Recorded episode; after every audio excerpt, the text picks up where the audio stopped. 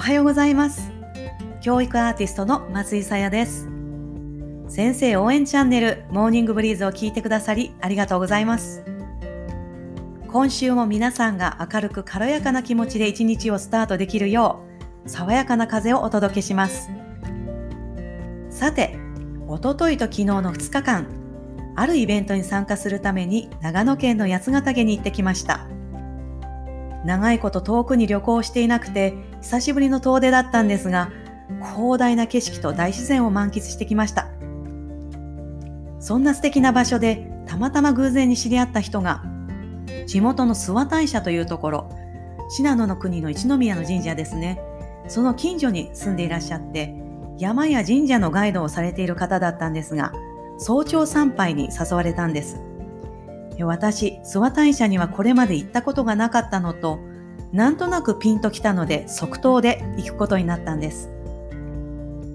諏訪大社では毎朝6時に朝見家祭といって神様に朝の食事をお供えして祈りと感謝を捧げるという神事を行っているんです。その神事も参加させていただいたんですが感動しました。どんな天候の日も世の中がどんな情勢でも一日も欠かすことなく365日この神社ができた時から続けられている朝10分間の行事。食べ物とともに神様への感謝と世の中の安寧人々の平安を毎日祈ってくださっているこの営みにただただ頭が下がる思いで気持ちがキリッと引き締まる思いがしました。食事や祈り感謝といえば私の大好きな食事をいただく時の言葉を今日はご紹介したいと思います。この言葉は船越康弘さんといって岡山県の山奥で自然食の宿を営みながら全国各地で食の大切さや生き方について講演したり重ね煮という料理法を広めたりしている方が40年以上一日も欠かさず唱えていらっしゃる言葉です。食事をいただくときにこう言います。雨土のお恵みと、これを作られた方のご愛念を感謝していただきます。この食べ物が私たちの体の中に入って、自他ともにお役に立ちますように。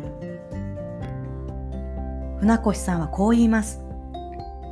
私たちが美味しく楽しくありがたく幸せを感じながら生きるときに難しい理論も知識も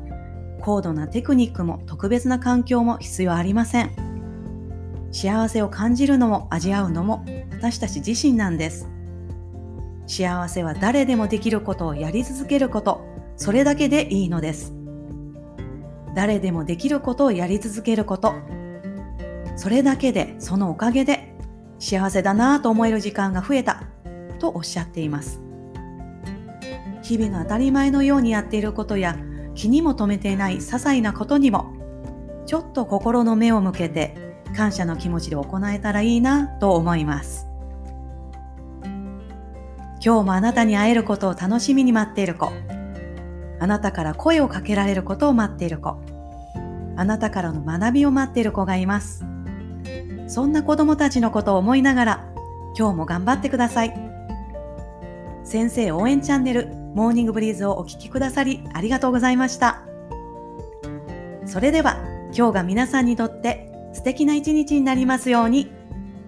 いってらっしゃい。